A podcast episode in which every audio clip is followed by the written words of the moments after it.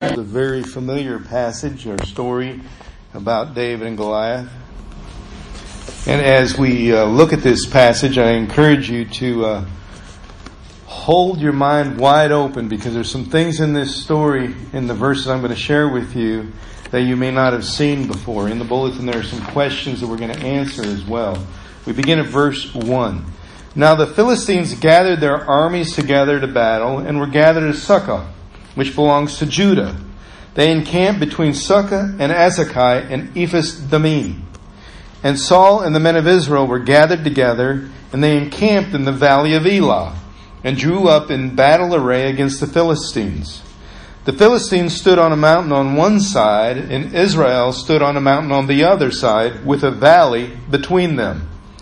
And a champion went out from the camp of the Philistines named Goliath from Gath whose height was six cubits and a span, or a little over nine feet tall. He had a bronze helmet on his head, and he was armed with a coat of mail, and the weight of the coat was 5,000 shekels of bronze, or about 220 pounds. He had bronze armor on his legs and a bronze javelin between his shoulders.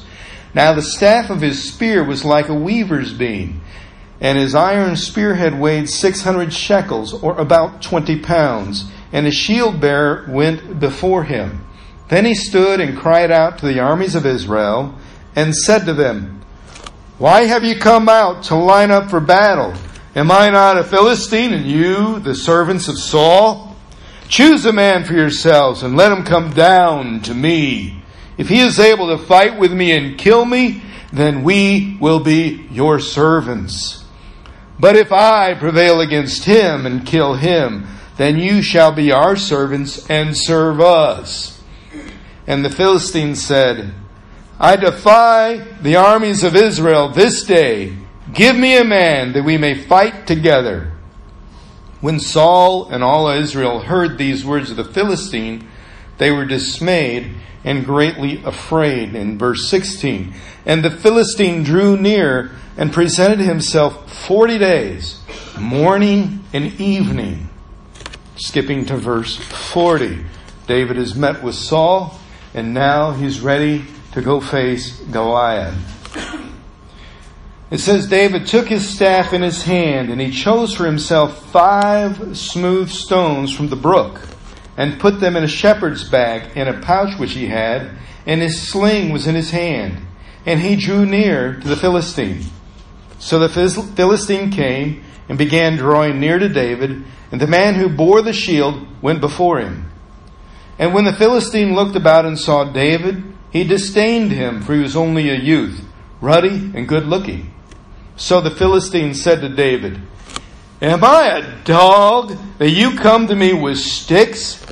And the Philistine cursed David by his gods. And the Philistine said to David, Come to me, and I will give your flesh to the birds of the air and the beasts of the field. Then David said to the Philistine, You come to me with a sword, with a spear, and with a javelin, but I come to you in the name of the Lord of hosts, the God of the armies of Israel, whom you have defied. This day the Lord will deliver you into my hand, and I will strike you and take your head from you. And this day I will give the carcasses of the camp of the Philistines to the birds of the air and the wild beasts of the earth, that all the earth may know that there is a God in Israel. Then all this assembly shall know that the Lord does not save with sword and spear. For the battle is the Lord's, and he will give you into our hands. So it was, when the Philistine arose and came and drew near to meet David, that David hurried and ran toward the army to meet the Philistine. Then David put his hand in his bag and took out a stone, and he slung it and struck the Philistine in his forehead, so that the stone sank into his forehead, and he fell on his face to the earth. So David prevailed over the Philistine with a sling and a stone, and struck the Philistine and killed him. This is the word of God for the people of God. Amen. You all may be seated.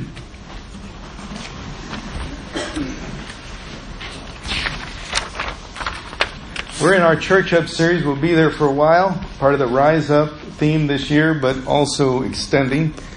And church up is a verb. I don't know if you've uh, been familiar with it yet or familiarized. If you're using hashtag church up, I hope you do. I hope you're talking about the church. I hope on uh, a regular basis you're talking about what we're trying to do here. Church up is what you see others doing for Jesus that affects someone's life. It's not about what you're doing for Jesus, it's what you see others doing. They are churching up.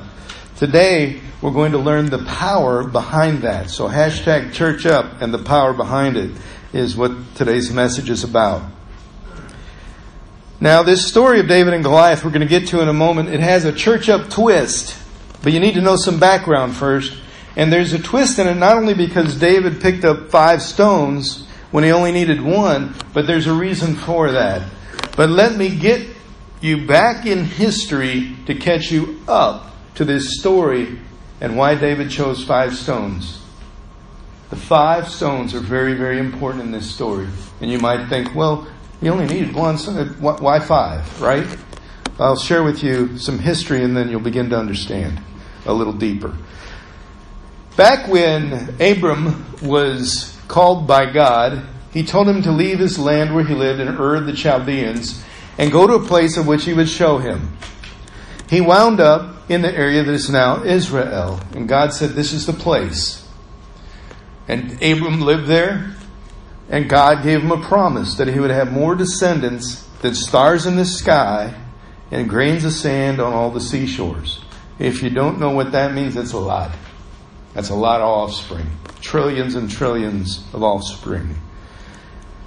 And Abram was obedient. But when Abram was 70, he still hadn't had a child. When he turned 90, he had his first one. 90. Um, I don't know about you, but this would be like John and Miss B having their second child about this time. For me, that just seems like a rather impossibility in our day and time. But Abram believed God. And when that child was born, they called him Isaac. Now, he was still called Abram at this time. When God called him to sacrifice his son Isaac on the altar at Mount Moriah, there, in his obedience, God reiterated the promise and changed his name. He changed his name by adding a letter to it. The letter Hey.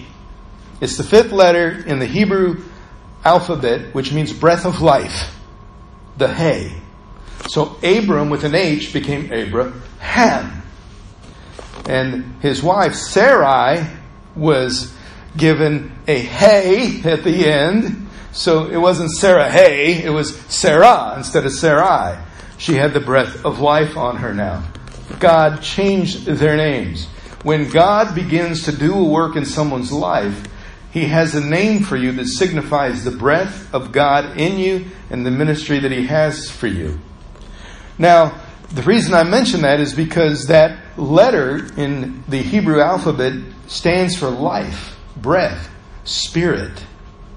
Now, that isn't the only thing that it stood for, but all people who learned their Hebrew alphabet from when it was derived until today, even, know what this letter's for. Hey, the breath, the spirit letter.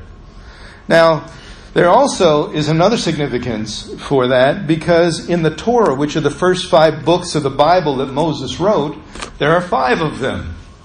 The fifth book, there are Genesis, Exodus, Leviticus, Numbers, and Deuteronomy. The fifth book is the law book, if you will, where the Ten Commandments are given.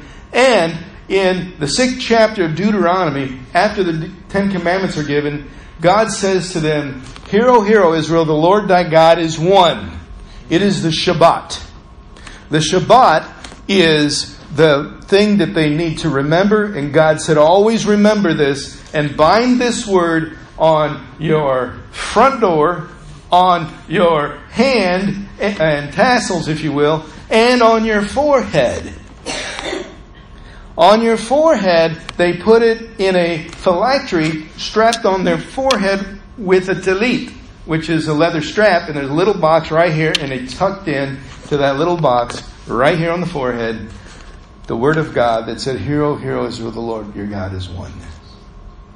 In the next verse, it says, Thou shalt love the Lord your God with all your heart, mind, soul, and strength. These are the words that have become history making throughout Hebrew history and throughout Judaism and Israel. Anywhere you go, there is a mezuzah hanging on a door of entry for their homes, businesses, and etc. that's tilted sideways and it has that verse in it, written in Hebrew. Every time they go in and out, they touch it, kiss it, and go in and come out. This is what they do to remember God's word that He is one. Now you say, why is that important? Because the word God for them is YHWH, or the letter, the second and fourth letters of that are Hey. So God is breath twice. YHWH. That's our English transliteration of it. Or YHWH. Or Yahweh, sometimes translated as Jehovah. In this history, then, you see that that H signifies God. But in the Shabbat, it says our God is one. Our God is one God. And so when we begin to see that David picked up five stones and David had a heart for God, he picked up the stone that was symbolizing breath of life. Breath.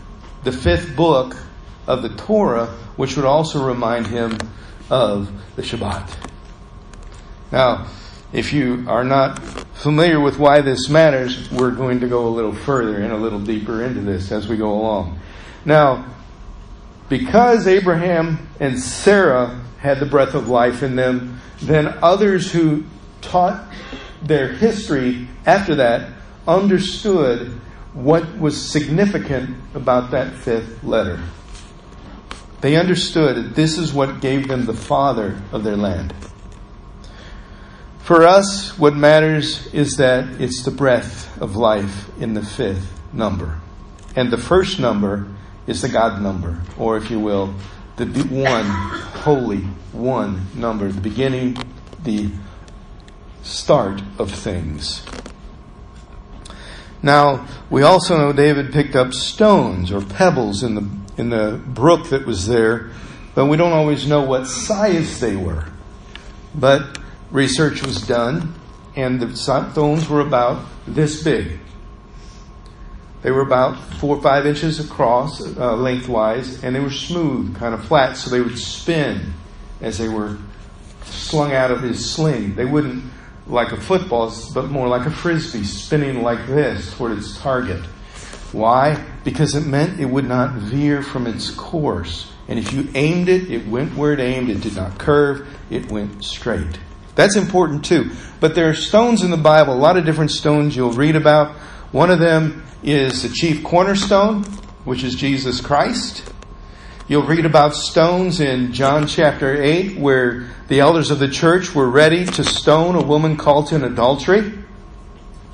And when they asked Jesus, should they stone her? Because the law says anybody caught in adultery should be stoned to death. And Jesus, after a moment of writing in the sand, stood up and said, Whoever has no sin, throw stone number one. Now, we always say cast the first stone, but what he said was throw stone number one. The stone number one is the God stone. You think you are on a par with God, you throw the stone. It's what he was telling them. So stones were used for destruction, for killing. They're also used for building. It was their main building and still is their main building material in Israel today. It's basically what they have to build with. And Jesus Christ told Peter that he would be the rock. The stone is also called a rock. So you see, a rock is a foundational thing in Scripture. It also can be used for destruction. We can hurl stones of destruction or give the rock of healing and hope, which is Jesus. This is how stones come through in the Bible. And if you look through your scriptures, you'll see different ways they're used. So, David, in this story, has come across his brothers taking supplies from his father's house to his brothers who are in the uh, army of Israel. Now, David did this because back in the day, in that time, families provided for their own people in the military. And they had a runner run back and forth from the family to feed their people in service there. The government didn't provide that. They didn't carry it with them. They had someone who would run supplies from the family to their family members and come back home. And that's how news spread also of how uh, the army was faring at the time. But during this time, as we read the story, in the valley of Elah, the Philistine armies on one side on a mount, the Israelites on the other side of the mount, and, and Goliath would come from the mountain where uh, the Philistines were and come down into the valley and yell up to the Israelites for one man to fight him. One man to face him head on, face to face. Now, there's a reason for that. Because throughout the dawn of history, they would, instead of disseminating armies and people and all that, they would have their two strongest warriors, one from each side, fight, and that would be determining which side won. And this is what tradition Goliath was pulling on. Now he's over nine feet tall. He's got a sword, a spear, a javelin. He's wearing armor. He has a shield about four feet tall. He has a bronze helmet on his head. All these things on this big guy, and that means he was fit for close range battle. Now, hear me, this is important. Close range battle means that he had to be within arm's reach or javelin's throw or spear stab distance. So, if you're going to engage Goliath, you had to get close to him. That's what Goliath was prepared for. He was a man of war since his youth, which means he had taken on all comers, was well trained at it, and knew how to fight man to man. That was his element. Now let me tell you something. In your life, the enemy's going to try and get you close enough to him or it or whatever it is that you begin to engage it on their turf, mm-hmm. on their terms, so that you go up against them the way they say the war should be done. Mm-hmm. And that's what Goliath was calling out. You heard it when he said it. He said, I defy the armies of Israel this day. Give me a man that we can fight together. I'm setting the terms. It's just one on one. Not fair odds, it looks like. And he would shout out to them, and they would not be able to answer him because he was so big.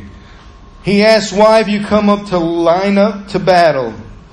Choose somebody, let him come. If now, this is great. If you lose to me, you serve us as a nation. If we lose to you, we will serve you. Do you understand? You do not throw that proposal out if you think you're going to lose.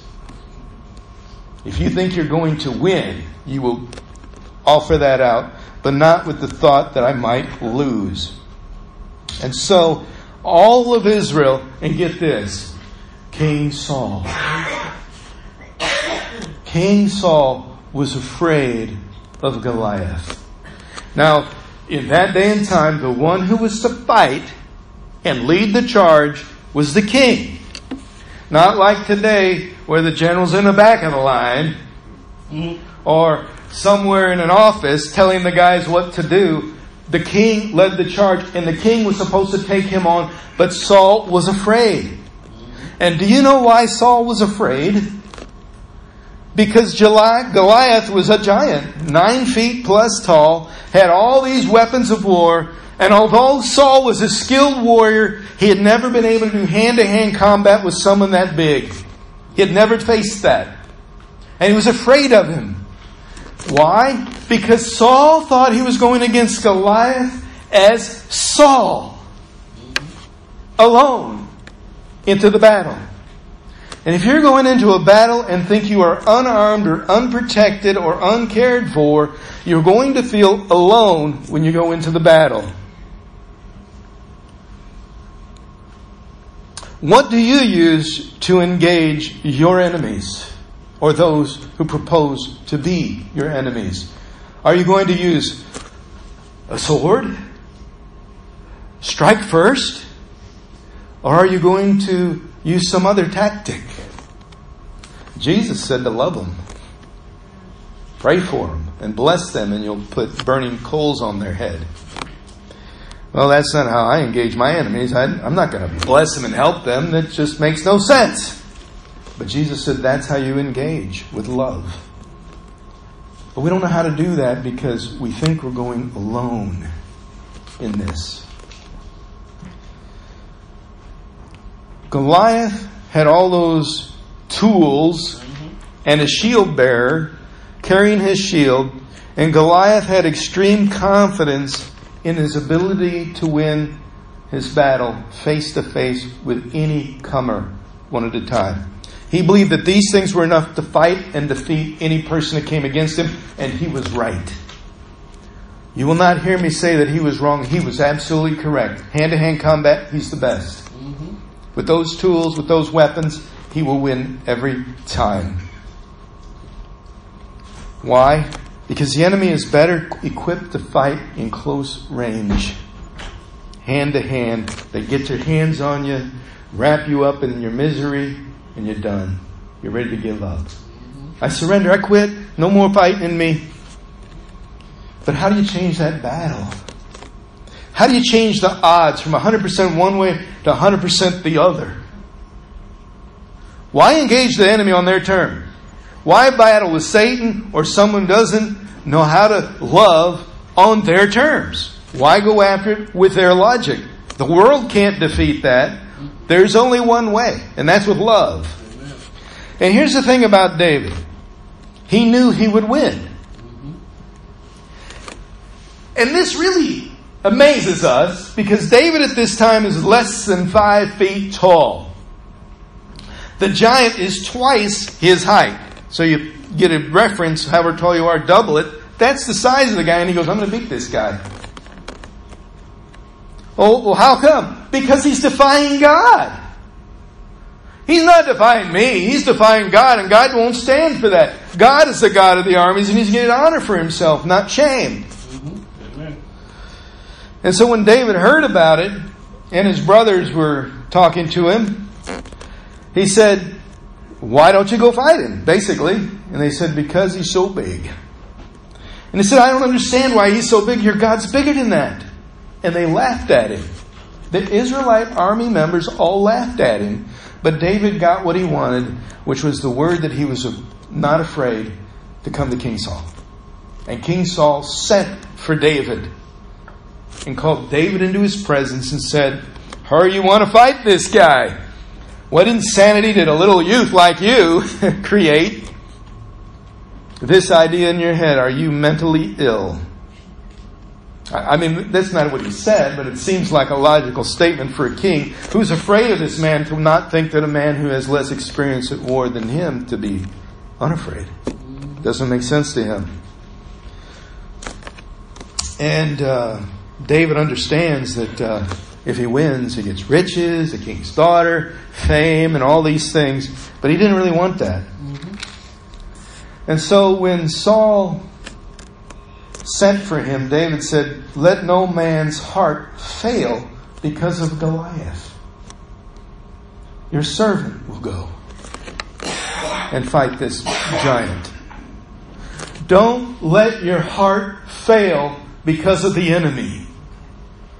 A lot of us see the enemy as big and scary. No matter what it is we're facing, it can be all sorts of things. And I've had several different enemies in my life, and they're not always people. They can be struggles with depression, anxiety, addiction, uh, codependency, anger, frustration. It can be relationship struggles. All these things, the enemy is trying to come against us. And here the words of David don't let your heart fail because of the enemy, because of what's come against you. But isn't it true once you lose heart, you don't want to try as hard? You, you just kind of want to give up and say, What's the use? It never works out. I just can't make it any different. Well, the fact is, you're absolutely right when you say those things. You cannot make it any different. Only God can. Quit trying to be God. And here, David says that, and Saul says, Listen what Saul says. This is the same thing going in your head when, when we hear, Do not be afraid from God. He says, David, you're not able to go against this Philistine to fight with him, for you're just a kid and he's a man of war since he was a kid. You're not qualified. You don't know enough. You're not smart enough. You don't have enough skill. You don't know what you're doing. You don't know what you're up against. There's something inadequate in you that says you can't face this and win. And the king says to this man, I see you, but you're a man who is not like that man. Amen. And this is what our mind says. I can't face this. I can't win. Why should I try? And the whole thing is even your friends will discourage you from trusting God. This is the king of Israel, and he says, David, you can't beat him. And David looks at him and says, You don't know who I am, do you? What I've done. And David starts to talk to him, and he says, Your servant used to keep his father's sheep. And when a lion or a bear came and took a lamb out of the flock, I went out after it and I struck it, and I delivered the lamb from its mouth. Um, don't miss that. Try to take a bone or a piece of steak away from a dog. Now try to take it away from a lion or a bear. A little more difficult task, isn't it? And David said, I do that. I'm not afraid of that. I catch it by its beard and I strike it and I kill it. I've killed both lion and bear, and this uncircumcised Philistine would be to me like one of them. After all, he's defied the armies of the living God. He's not after us. He's defying God, and Goliath doesn't know this because he doesn't know who God is. And we'll see how this is true.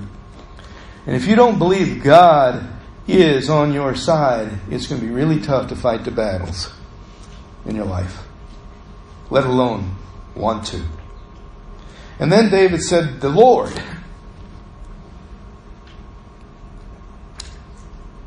Get this. He said, I went and killed these things, but it was the Lord that delivered me.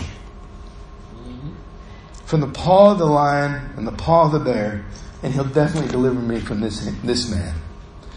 I may have done this, but it's the Lord that delivered me. Never forget who fights your battles. Even if you're doing the work, God is the one delivering you. David had a heart for God, and God backed David up in what he did. And God would supernaturally work through David in those situations and provide victory. And Saul tried to wage war on the enemy's terms, didn't he? Gave him a coat of armor, his own, and it didn't fit David. David said, I can't use this. It doesn't fit right. I have never tested it. I don't know if I can do my thing. I'm not really after protecting myself with your armor. I'm not after doing this the world's way. I've got to do it the way God has taught me and anointed me. And so he goes. and it doesn't fit. And David says, I'm not going to use your armor. And Saul says, Go, and the Lord be with you. All of a sudden, Saul doesn't have the Lord on his side, but he wants the Lord to be with it's a, it's a polite way of saying Saul has no clue what he's talking about. Saul has already lost the presence and anointing of God in his life at this time.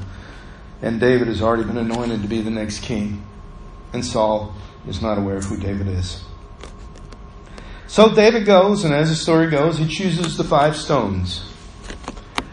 And this is where we pause. Because he could have picked up one, two, three, four, five, six, seven. They chose 5 mm-hmm. Five. is the number for Deuteronomy, for the Shabbat, for the promise of God, for the promises of life, for the hay when God is added in. And I believe every time he went somewhere, he grabbed five stones and five stones only, no matter how many he might have needed. Because he only needed one, because God is the one God. So he had the reminder of five and one. Because he only put one stone in his sling, didn't he? It's all would fit. So he grabbed the five stones. And he says, I'm grabbing the law, I'm grabbing my God, and I'm grabbing the breath of life. And I believe that he was connected and encouraged in that moment. One, God. Two, the presence. Three, uh, what it, I don't remember what three is. Four, the almost completion. Five, God's breath in me. God is in me. I remember. I'm ready. I don't need all five, but I need His breath. I need Him and the reminder of Him and me to go out. And if you don't go out with the presence of God with you, you're going to feel like you're unarmed and unprotected. And so He gets those things. And here's the funny thing about it. The Philistine comes out drawing near to David. And David is ready. And you might think, well, how do you know he's ready? Because he runs. He runs to the battle. He doesn't limber up and walk. He knows from fighting lions and bears that time is of the essence. And when God is on your side, the time is now to act when God says go. And he ran and started swinging that sling. And they say that it'll go 180 to 200 miles an hour when the stone is released. That's like a bullet impact with that much energy in that big of a stone. And David runs and lets the stone fly, and it hits Goliath in the forehead. Mm-hmm. Now, Goliath, up to this point, has been cursing David by the gods of the Philistines. Mm-hmm. If Goliath had been a Hebrew and believed in that God, he would have the talit and the phylacteries right in the middle of his forehead, mm-hmm. where the Word of God was to be kept so you wouldn't forget who God was. But he was unprotected in one spot, the God spot. And where did the stone hit Goliath? In the God spot because Goliath didn't have God. He had false gods and therefore that was unprotected. But David knew that. And he said the only spot that he's unprotected in all this armor is where he should be worshiping the holy God. And he defied him by not even wearing his word on his forehead. And that's where I'm throwing that stone. And that's where it hit him. And that's what knocked him out. You can't go into battle with the enemy without the Word of God. The enemy doesn't use the Word of God or the truth of God or the Spirit of God or the promises of God or Jesus Christ. And so when Christ is presented to them, it knocks them over. They don't understand. It takes away their defenses. They cannot understand Jesus Christ. They cannot stand against Jesus Christ either. That's how I know David knew he would win because of what he did and how he did it. I think this stone is called the church up stone. David never called it that, but I think it is. It's the stone that says, I'm going to go out in the name of Jesus and I'm going to love God and I'm going to fling with gentleness the rock of salvation the stone the builders rejected. I'm going to offer them Jesus. Goliath didn't want that. So this morning, you may be looking over your life and see some struggles or things you might be facing. And I want to encourage you from this story what David did and what Goliath did to see how you may be engaging the wrong way and how you can engage the right way. It's quite simple. The wrong way is this unprotected without God's Word. Even in the armor of God, we read that the sword that we have is the Word of God. The sword of the, the Word of God is our. It's the only thing we got. The Word of God is sharper than any two edged sword. Sharper. If you don't have that sword, the Word of God in you, you don't have anything with which to present to the enemy. You've just got you. I'm going to ask you a question. How would you like to go up against what you're facing without any help, just yourself like you are? No defenses, no promises, just what the enemy says is true and what you say and try to defend with your own efforts. Are you willing to do that? It's a losing battle. Goliath will win every time. And so Goliath went unprotected. Isn't that ironic? He's got a full body armor on. He's got a shield bearer, a sword, a spear, and a javelin on his back. All three of these things. And he's got to be able to see, so he's got a little hole right here in his, below his helmet. So he can see. And he's walking by sight, not faith.